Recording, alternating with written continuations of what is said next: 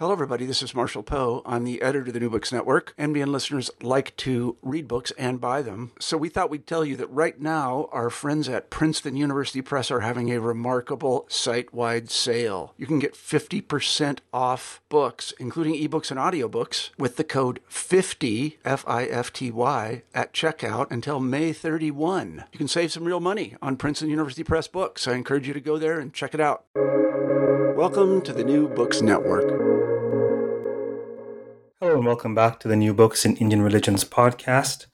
I'm your host, Dr. Raj Balkaran. Today I have the dual pleasure of speaking with both editors of a brand new Routledge South Asian Religion Series publication, Muslim Communities and Cultures of the Himalayas. My guests today are Dr. Jacqueline uh, Fewkes and Dr. Megan Adamson Sijapati, and they will be talking about this fascinating brand new Routledge publication. Welcome both to the podcast. Thank you Thank so you. much for having us. So, you'll have to tell us, uh, firstly, how this venture started. How did this publication arise?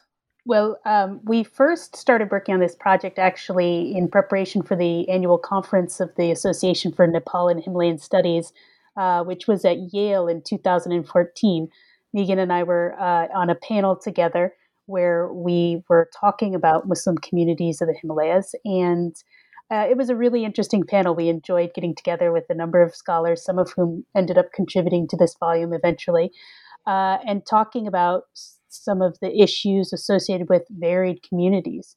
Um, as we mentioned in the preface of the book, though, you know, this was a really stimulating conference presentation, um, but it was uh, somewhat I think sparsely attended, we could say, um, and we we felt as if at the the sort of project and the interest that we had in talking about Muslim communities in this region um, wasn't really at the forefront of the conference and wasn't at the forefront of people's consciousness from a regional studies perspective. And so it became a priority for us to think about how we could draw together different sources and start a conversation that would really uh, talk about the Muslim experience within this Himalayan region, not just to contribute to Himalayan studies, but also to Islamic studies to understand diversity of communities.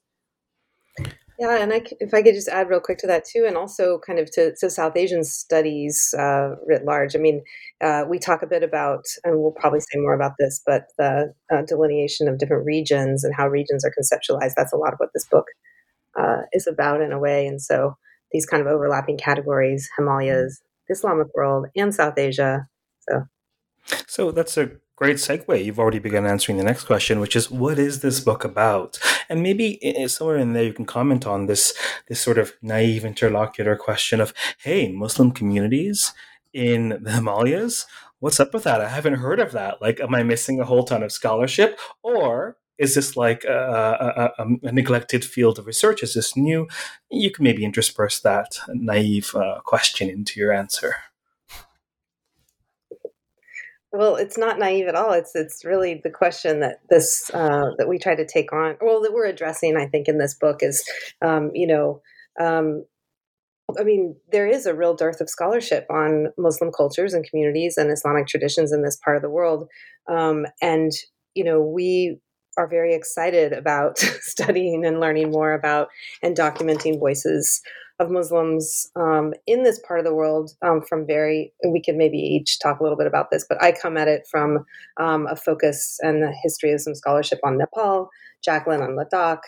Um, but, uh, you know, I think we both, one reason we've, I've certainly enjoyed all the conversations I've had with Jacqueline and just enjoyed this project so much is that, is because um, there really isn't a field or a group of i mean we're trying to kind of create a conversation around something that you're right isn't immediately apparent either to scholars studying the region or even within islamic studies or south asian religions and we wanted to um, try to start something in a way. Um, but in a way that was uh, open and kind of um, and we can say more about this as we go on, but rather than like we talk about in our introduction, rather than trying to write a kind of perfectly crafted narrative about the history of Islam, quote unquote, arriving in South Asia, which is problematic in its own way, because um, it kind of positions Muslims as inherent outsiders or perpetual outsiders. So rather than doing that, we wanted to um, kind of foster a conversation based on a variety of kind of lived experiences in the Himalayas among Muslim people, Muslims with people of other religious backgrounds, Muslims in, within their own communities, experiences of political oppression, experiences of devotion and piety, you know, a whole range of things, um, as a way to kind of start to build what might be an area of study. I mean, we're not claiming to actually, I think, try to start anything, but our, our intention is to um, help lay the groundwork for you know other scholars jumping into a conversation so we can create a little bit more of a critical mass of of uh, scholarship and inquiry around this um, this area that we think is really fascinating but you're right is not um, very apparent within um, you know asian studies or south asian studies or islamic studies. Well it's um, it seems apparent that the best books are beginnings more than conclusions right? They, they, they unfurl an avenue of of research. And so this certainly does that, at least for me. Um, you touched on the intro and some of the broad themes, but we want to, to indicate like what are the, the main themes of um, this volume uh, generally, and maybe in tandem we could talk about who might be interested in it. Sure. Um, I'll just start off by following up on the last question as we go into this question too, because I think they're they're obviously related. This is a major theme of ours to expand upon this notion of what's possible to study in the Himalayas, and as we as we mentioned in the introduction as well, um, to think about claims of communities belonging to a particular region. And, and we know that these are complex narratives in, in South Asia and around the world um, that are rooted in all sorts of historical trajectories and geo cultural politics and so on. So, you know, we, in one sense, in this book, are contributing to those discussions, right? We're trying to contribute to these larger discussions about peoples and communities and who belongs. Um, but our main focus is not simply to refute any sort of particular body of knowledge, but um, as Megan was saying, to contribute voices and perspectives. Uh, and that was very important to us as we were thinking about this that if we're if we're creating this book about muslim communities of the himalayas that we're not trying to perpetuate any idea that there's there's one particular way of being muslim in the himalayas or one particular community. So we're trying to really document a very wide range of of local national and even global interests while maintaining this focus on the individual perspectives and particular moments in time and localized experiences that were so of interest to us. Um, so we have this broad range of chapters that I think really captures um, that attempt, the attempt to which you know we call the, the our introductory chapter is is titled diversity, continuity, and disjuncture, and I I really love that beginning because you know there it says so much about what we were thinking that there's there's shared experiences and there's differences in diversity that we want to recognize here, and and the relationship between those are very important. Um, and I think we could also, I'm sure Megan wants to jump in, but I'll just uh, say I think we could also talk about this in terms of the different types of studies and our different backgrounds and what we're contributing to here, right? So, in one sense, this is supposed to contribute to Islamic studies, and there are aspects of Muslim experience and practices here that I think will be recognizable to Muslims as well as those studying Muslim communities around the world. So, you know, we talk about prayer and scholarship and shared vocabularies, um, but we are also working against stereotypes about, you know, an Arab centric Muslim world. We're trying to show the diversity of the Ummah, the global Muslim community, through different experiences of local communities. Megan's and mine chapters. Um, Megan's on uh, the um, Hajj experiences of Nepali Muslims, mine on um, women uh, scholars, female Islamic scholars in Ladakh, I think very much contribute to that perspective. Um, at the same time, the Himalayan studies side of things, there's also aspects of Himalayan life and South Asian life that would be recognizable to anyone from the region or studying the region, right? So there's discussions of trading histories and interactions and da- daily interactions in shops um, in Ayub's chapter, and and so we've we've we present this diversity of perspectives that hopefully creates this more inclusive understanding of the Himalayas and of the region as a whole, um, and it expands our idea of the Himalayas literally. Um, so in Marie Paule Hille's chapter, for example, we're sort of pushed to think outside of just mountains when thinking about the Himalayas, um, and also historically, metaphorically, in, in Jonah Steinberg's chapter and Abdul Nasir Changpan's chapter to some degree. So we're, we're thinking about the Himalayas as, as, as larger than just a fixed geographic zone, and that's a really important theme for me as well. Yeah, and I, I just to to build on that for a moment. Um, you know, we there's there's kind of this dilemma that you can find yourself in when you're focused on the multiplicity and the diversity within the thing that you're writing about or studying because then what is the thread of continuity right? You have to find the and and so while a big emphasis of ours is that there as jacqueline said there's no you know we want to make the, the book we hope makes clear there's no one way to be muslim or there is no one authentically himalayan muslim identity or culture or anything.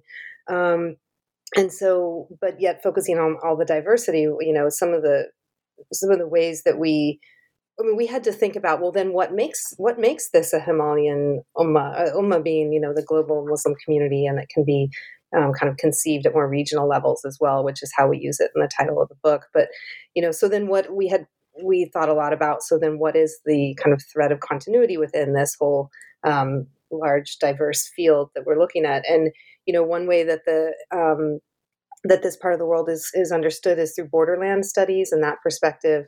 Um, and uh, that's not really how we decided we wanted to approach it um, because um, you know we're we have, for example, as um, Jacqueline mentioned, Jonah Steinberg's chapter, which is kind of on the far outreaches of the Northwest Frontier province. We have chapters, you know, dealing with more um, I mean, with just a whole variety of even regional areas that kind of throw into question the borderlands uh, uh, frame. So, but we also couldn't choose a certain ethnicity or a certain linguistic approach or even a particular type of religiosity because there are Shia Muslims and there's Sufi, Sufi practices and and uh, and uh, tariqas and there's uh, all different kinds of madhabs or schools of thought and schools of law being practiced even with even though it's predominantly a Hanafi area and say uh, North India and Nepal. But so we really kind of um, approach it as kind of religion religion conceived most broadly, right? So the expression and the um, connection that um, being Muslim creates. And so we play with that a little bit too. And I think each of our chapters um, really present some pretty fascinating perspectives on that, on kind of Muslimness and what that what that involves. What comes to mind is um, something I, whenever I teach uh, Hinduism, intro Hinduism, uh, I teach primarily continuing studies um, at the OCHS. And of course, there's a variety of backgrounds and there's all kinds of interest in understanding this thing called Hinduism, whatever that is. And my two favorite metaphors are a jungle or a tapestry. And you say something at, I believe, the outset of your concluding chapter that really reminds me of something that I often say that once you start pulling a, a, thread or identifying or isolating a thread of the tapestry, the tapestry starts unraveling. And, and, there's something about South Asia that it's such syncretic soil. And so, you know, at some point we could have said, look, you know, these um, these these ascetic voices are an intrusion into the Puranic fold, or later these Puranic voices are an intrusion or a readaptation, and now these waves of religiosity, um, uh, albeit Islamic, nevertheless, they're folded into this texture of, of, of this ecosystem of, of the syncretic soil. Now, what, um, how are all your papers uh, ethnographic? You know, what are some of the methods you're using? Um, you know, certainly a number of them are ethnographic. Um, and involve our, our on the ground research and fieldwork in these different areas. Um, but they combine, you know, a number of different types of sources as well. I think uh, what immediately springs to mind when I think about different types of sources for this book is in chapter two, um, Cabeiri deBergh Robinson's chapter, um, Topi Wala Jinn and the Pastimes of Violence in Kashmir, where we have this story. And it's it's there's an ethnographic sense to it because Robinson is is talking about people telling the story and interacting with the story and, and the sort of experience of receiving the story from people and so on. But the the the folklore is really central to that chapter as well. And so it's it's as much ethnographic as it is a sort of um, literary exploration of how people tell tales and, and what aspects of stories about the past can help us to understand about how people are are working with history and memories and so on. And so it provides a really, I think, nice um, perspective that that layers the the sort of ways of knowing this community and, and makes it more complex than a lot of discussions that you might hear about people talking about Kashmir and, and the difficult issues associated with Kashmir's history. Yeah, and also uh, one thing I I love about what she does in her chapter, or the very base of the chapter, is that, as Jacqueline just said, I mean, even on top of that, it's about it's about a jinn, you know, a, an other than human uh, being, non-human person type of being who, um, you know, so it's it's inherently about um, religion in a way, and yet it's this kind of counter narrative to what we might get about what is a formally Islam, right? I mean, jinn are these kind of magical. Uh, well, there's a lot to say about Jen. We can read the, we can read the chapter and and see uh, the cool story about this Topiwala Jen and this young boy who boy Jen who wears a topi and helps a family and um, comes to represent things uh, she suggests about the very uh, experience of dislocation and violence of a Kashmiris. But you know that it's um, this isn't again like this kind of um, normative normative Islamic discourse, right, that's being documented here as well. This is something I like your idea of this kind of ecosystem of um, religious religiosity that's uh, very fluid. And so I think the jinn element of this is pretty unique too, and that we're not just talking about straight up texts and normative discourses. As you, sorry, go ahead. Oh no, I also think it's it's just a really interesting way to explore the past, and it works well with some of our other chapters. We do have two other chapters in the book which touch upon Kashmir as well, and I think they're quite complementary to each other because Idrees Kanth has this chapter on the social and political life of a relic um, that gives us more of a historical perspective um, and documents histories in the past in another way. And then our final chapter by Anisa Bhutia, um, Messy Narratives of Belonging, is about uh, Tibetan refugee communities, but also touches upon experiences within Kashmir. And Bhutia brings together sort of the histories and the personal dialogue and narratives. And so these three chapters together then present this really different and I think um, rich understanding of a variety of experiences in that particular region. So uh, this is what you know I think is is really wonderful about this book, and what we were so happy about as we were working on that is we we brought together scholars working on really different topics, but as they started coming together and as we started working, and we worked on this for for a number of years. I mean, this book is very much a labor of love. We kept saying right because we really cared about it and we wanted to make it good. We wanted to make it something meaningful. And so um, there, you know, we had this enthusiastic support by the authors who reworked their pieces and really brought them together in ways that I think they speak to each other um, in in powerful ways. And these three chapters for me do that. Yeah, and they're all, and if we take a look just these three, I mean, they're all, um, all of these authors have spent a lot of time on the ground, either living, they either live kind of permanently in these places or have lived there for many years. And um, so, to that to that degree, yeah, they're deeply ethnographic, um, and I, I, like that we have these those kinds of perspectives. Mm-hmm. Now, you each also make contributions to the volume. Do you want to say a little bit about your own research? Sure. Um, uh, my chapter uh, is titled When a Woman is Educated in Islam Conversations with Alima of Ladakh. And it's about uh, female scholars of Islam in Ladakh. And specifically, I'm trying to focus on interviews and I and present them. You know, this was for me an attempt to present the voices that I interact with in the field and having worked in Ladakh um, for uh, quite a long time now and, and really try to bring forward the voices uh, that I encounter in my interviews and so on without as much of a filter and a sort of interpretive process as one might normally be expected to present in a, an article. So, you know, uh, you know, Megan and I had a lot of conversations about this where, where, where I kept saying to her, I really don't want to provide more explanation. You know, how how much can we make this meaningful and yet not about what I think this is about? And so that to me was really um, freeing for this chapter to be able to work with that desire that I had to present what I think is a really meaningful um, set of of of uh, explanations and ideas that these women present without too much of my own interpretations about it, while still making it readable and meaningful to viewers. I mean, to readers who who may not be familiar with the topic or the region. So it was a balancing act, but it was really fun for me to try to put that together. Yeah, and I give a lot of credit to, to Jacqueline for really keeping us on point with this this idea one just having the idea in the first place and then really keeping us to it with our chapters of letting these interviews speak for themselves you know, it's so tempting to put all of our, you know, scholarly analysis on them.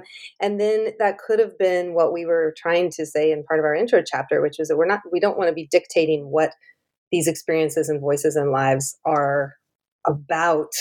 I mean, as much as, of course, we have to engage in analysis, and that's a big part of the book, we want the voices to speak, be able to come forward and speak to the reader um, in their own ways. And so, um, so that so that's what I tried to do in my chapter as well. Mine is titled "Everyday Religiosity and Extraordinary Experiences: Nepali Muslim Narratives of Hajj," and um, yeah, it's interviews that um, I did with uh, Nepalis who are going on the Hajj at the height of the Maoist insurgency um, and civil war in Nepal in 2005, 2006, and um, I it, it's funny I in a way I was kind of writing against some of my much of my other work on Muslims in Nepal, or not against, but I suppose in kind of to supplement uh, that work, in that I have written a good amount about kind of the religio political experiences of Muslims in Nepal and talked and tried to uh, think through and document some of their experiences of becoming a community with a voice in a place that's a Hindu majority where they have only until very recently, um, you know, they've not really had access to the public sphere until very recently. Um, but in this chapter, I tried to do something really different, which was just read these, present these voices and read them to the degree that I do provide some analysis as not political positioning or not, you know, anything um, particular to the political context, but rather um, as kind of a form of ibadah or you know obligatory worship and ritual performance in Islam, and to see what would come out of the interviews when we look at them more like that. And so um, I um, had a lot of fun just kind of you know translating these interviews and um, seeing what uh, Nepali Muslims had to say about their experiences. Um, and of course, they're coming from um, I mean, this is part of the one theme of the book, this kind of the idea of the far reaches of the Islamic world being in South Asia and then really in the Himalayas, very far reaches from in a sense. But in another way, what is what would that even what's that even mean to say they're at the farthest reaches? I mean, they're Muslim, they show up eventually in Mecca and do the Hajj, and they're as much a part of it as any as a Muslim coming from anywhere else, but they do encounter um, problems with language and problems with um, you know other types of communication and um, challenges in terms of how prepared they are or are not for the rituals that have to be performed in Arabic and so forth. So, um, my chapter explores some of that. Um, yeah. So, we had a recent um, interview on um, Sikhism far outside of Punjab within South Asia and the experience of those um, non Punjabi Sikhs. So, I, I can't help but draw a bit of a parallel. And I wonder uh, or maybe the listeners would wonder um, is there uh, uh, are there studies that indicate how these Muslims feel in term of in terms of comparison or measuring up to uh, to Muslims who are not so peripheral to this kind of Islamic world, if you were to draw up a map type thing. Well, I think if, if I can start on that, we get us started. I think, you know, I think it's Islam is a very it's a very interesting question because what is really the center of the Islamic world? I mean, yes, the origins are in Mecca, Medina, and, and of course the Arabian Peninsula, but from the earliest, you know, century of Islam, you had Muslims already far from those regions, um, and very early on to you know um, new languages, new cultural practices, and so forth were becoming Islamic in the sense that everyone was originally a convert to Islam, right? So, where's the center? Um, you know, in terms of geopolitics, yes, uh, Saudi Arabia and and uh, some others might like to claim to be the center of the Muslim world, but what does that really mean if you have one third of the world's Muslims who live in South Asia, for example? Um, I always question, you know, what is really the center of the Muslim world? It's one thing to have the sacred centers and spaces such as the Kaaba and the city of the Prophet, uh, of course, in located in the Arabian Peninsula, and there's no doubt that that provides a very uh, tangible and powerful center for sure. And you know, Muslims always pray towards Mecca, so that center is is kind of reinscribed in ritual practice and other things as well. But um, we question in the book what is what would it even mean to say that you're further from Islam than closer to it if um, if it can be embedded in your own personal and community experience uh, at, at, the local level. What do think, the practitioners feel about that? How do they feel about that? I, I mean, I, I think um, you know we we we draw attention to some of the ways in which vocabularies suggest that people sort of weave together their multiple identities to to balance between them right? The sort of religious identities ethnic identities national identities regional identities. I, I think there's not a, a, simple answer to this because uh, one of the things that we really tried to emphasize here all of our the people that we're working with and that are featured in this book are not simply one thing right they're not simply muslims or simply of this region or ethnic identity or national so so they're they're balancing a lot of these different identities and that multiplicity of identities um, are really being interrogated simultaneously many times in, in these. So I'm thinking, for example, again of um, Anisa Bhutia's work um, with Tibetan refugee Muslims who are in India, right? And they're they're sort of talking about in her chapter. The, the I mean, her chapter. The first part is messy narratives of belonging, right? And it it really um, symbolizes this this sort of uh, complexity that we're dealing with where to, to talk about you know what does it mean to be muslim and, and have a muslim centered is, is further confused by what does it mean to be in, in, in Bhutia's case tibetan and what does it mean to be a refugee and what does it mean to be living in india and so on. Um, it happens in abdul nasir khan's chapter two where he's working on this biography of munshi abdul sattar who's an indian freedom fighter and muslim and ladakhi and there's this sort of different aspects of Sattar that make him present or not present in regional histories, right? And so um, for me, you know, when I'm thinking about these chapters and and, the, and your question, it's an interesting one, but it's not just confined to Muslimness. It's it's sort of associated with all of these aspects of their identities and and um, trying to you know go back to that that thread that you talked about before right once we start pulling on the thread it all entangles so so it's it's hard to pull on the thread of muslimness and, and isolate that alone as as you know whether they're central or not in my mind yeah and i would add too i mean when we think when we look at any global traditions any global religious traditions we can, you know we can ask this question um, and it's it's such a fascinating one. I mean, I think about you know Muslims in America, for example. How is how is that really any different? And yet, I don't think there's a big concern because you said like how would practitioners feel about this? I don't know that there are a lot of muslim americans who are concerned so to speak about not being about being in north america and not being in the heart of the middle east or somewhere. I mean so it, it, i think it depends on kind of the the political narratives and the places that we're talking about too and certainly south asia um, uh, India, for example, of course, has there's a very very complicated and troubled intense relationship and in um, interreligious uh, dynamics and politics, even preceding the colonial period, and so that kind of anim- further animates that question or kind of enhances the seeming importance of that question, whereas we might not find that. Um, you know, in, in parts of um, in other parts of the world among Muslim communities. Well, thank you very much for indulging the question.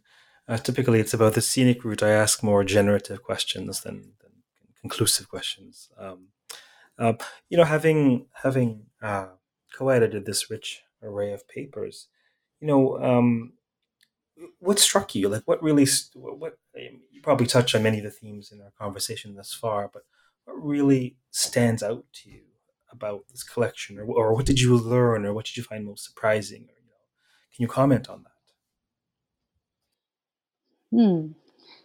That's that's it. That one takes a little bit of thought. You know, in, in some ways, the first things that sprang to my mind when you asked that question were contradictory, because on one hand, I thought to myself, um, I could say that it surprised me that there were, you know, so few people that could have contributed to this book when we were looking around for it. And then, at the other hand, right after that, I thought, and yet it also surprised me that there were so many people that could have contributed to this book and so many directions to go on. And I know that sounds completely contradictory, but it, it was a sort of, you know, everyone we talked to had this sort of, you know, oh, I have work that would be interesting but i'm not sure that's you know really about that topic or that's really what you're looking for you know and, and, so we kept having these conversations with people about well what does it actually mean to study muslim communities in the himalayas and where are you talking about with the himalayas and which time period are you going to actually do?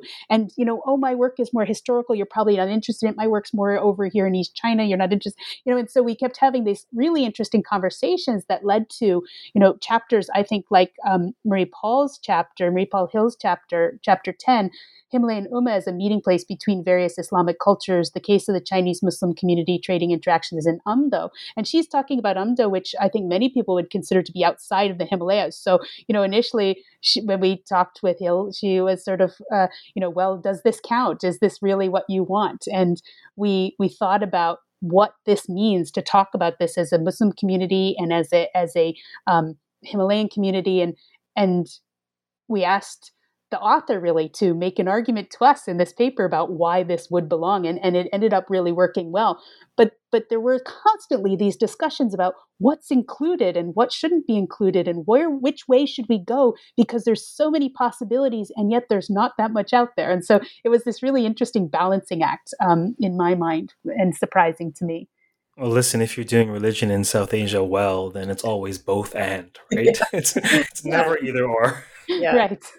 I, I agree with everything that you just said, Jacqueline, and, and you put it so well. And I also maybe this is the case with any good collaborative project or any you know really uh, rich uh, interdisciplinary and collaborative uh, book project. But I also, I guess, when I pull back and think about it, I have um, such um, kind of just respect and appreciation for how much scholars have to put in to understanding a local space and really understanding it to the degree that you can that they can write about it with you know with some authority but not even really authority as much as just depth and kind of integrity and all of that. You, you know you can't just these aren't just all, all you could say this about all of south asia maybe all the world you can't just decide you want to look at it for a year and then be done. And I mean, so the people that we worked with, I was just very all of the, all of our authors. I was just um, so thrilled to be able to see them, see their work, work with them, see their work evolve as as it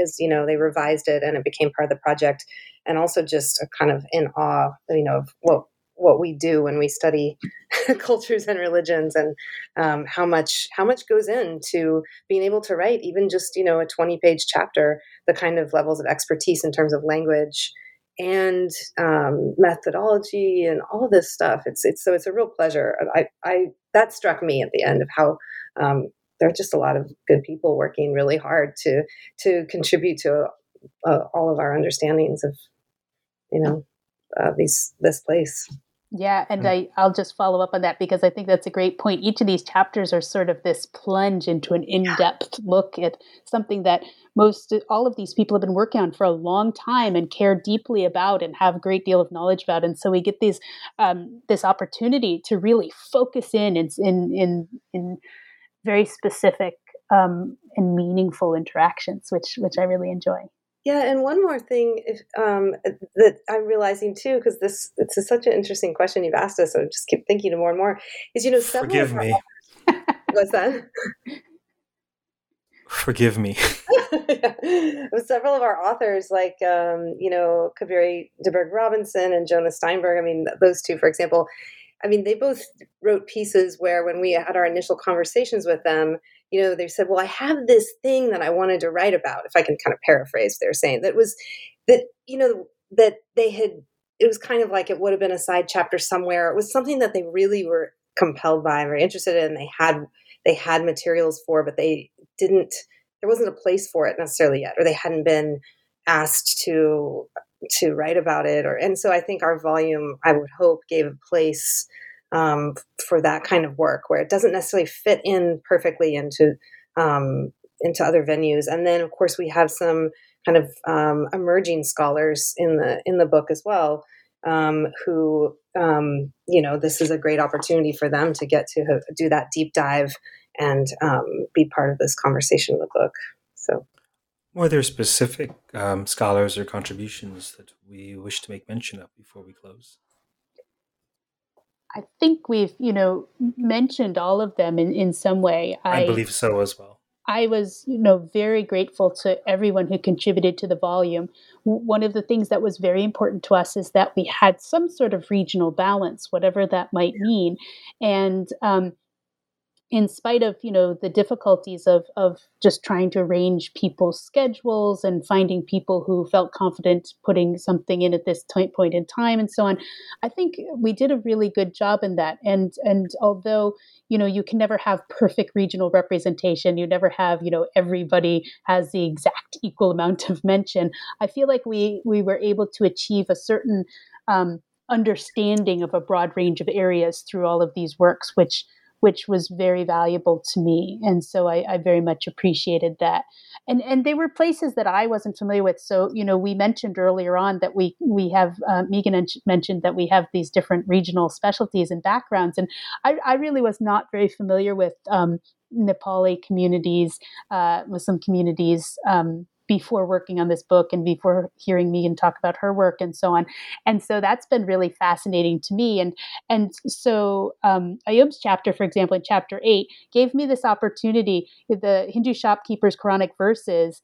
Um, intersecting practices between Muslims and Hindus of Nepal gave me this chance to just imagine this this small shop and this interaction between uh, Ayub and the shopkeeper and the conversations that came out of that. And, and really, uh, the richness of that ethnographic moment helped me sort of get a glimpse of a whole world that I really wasn't that familiar with. And so that was really valuable for me. And, and then at the same time, you know, Abdul Nishar Khan's chapter um, was about Ladakh, an area that I'm much more familiar with and have worked for a long time. And yet Satar um, is this whole new sort of perspective. And so each one of those, I think, was was really great for me to to experience, and I enjoyed.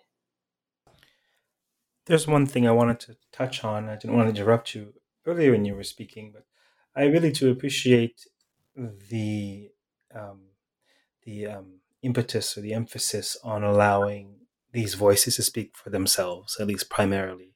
And while I do textual studies, um, uh, the stars have yet to align for me to do an ethnographic project.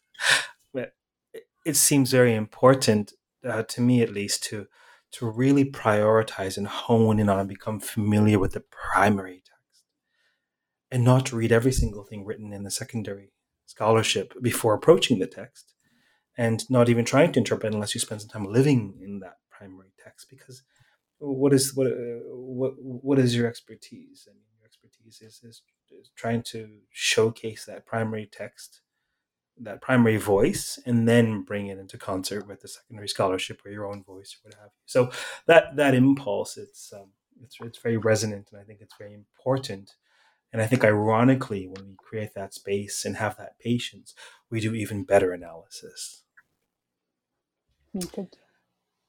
So uh, I realize you're both um, on a tight schedule for today. So um, at this point, I I suppose we'll close unless there's anything else you wanted to touch upon.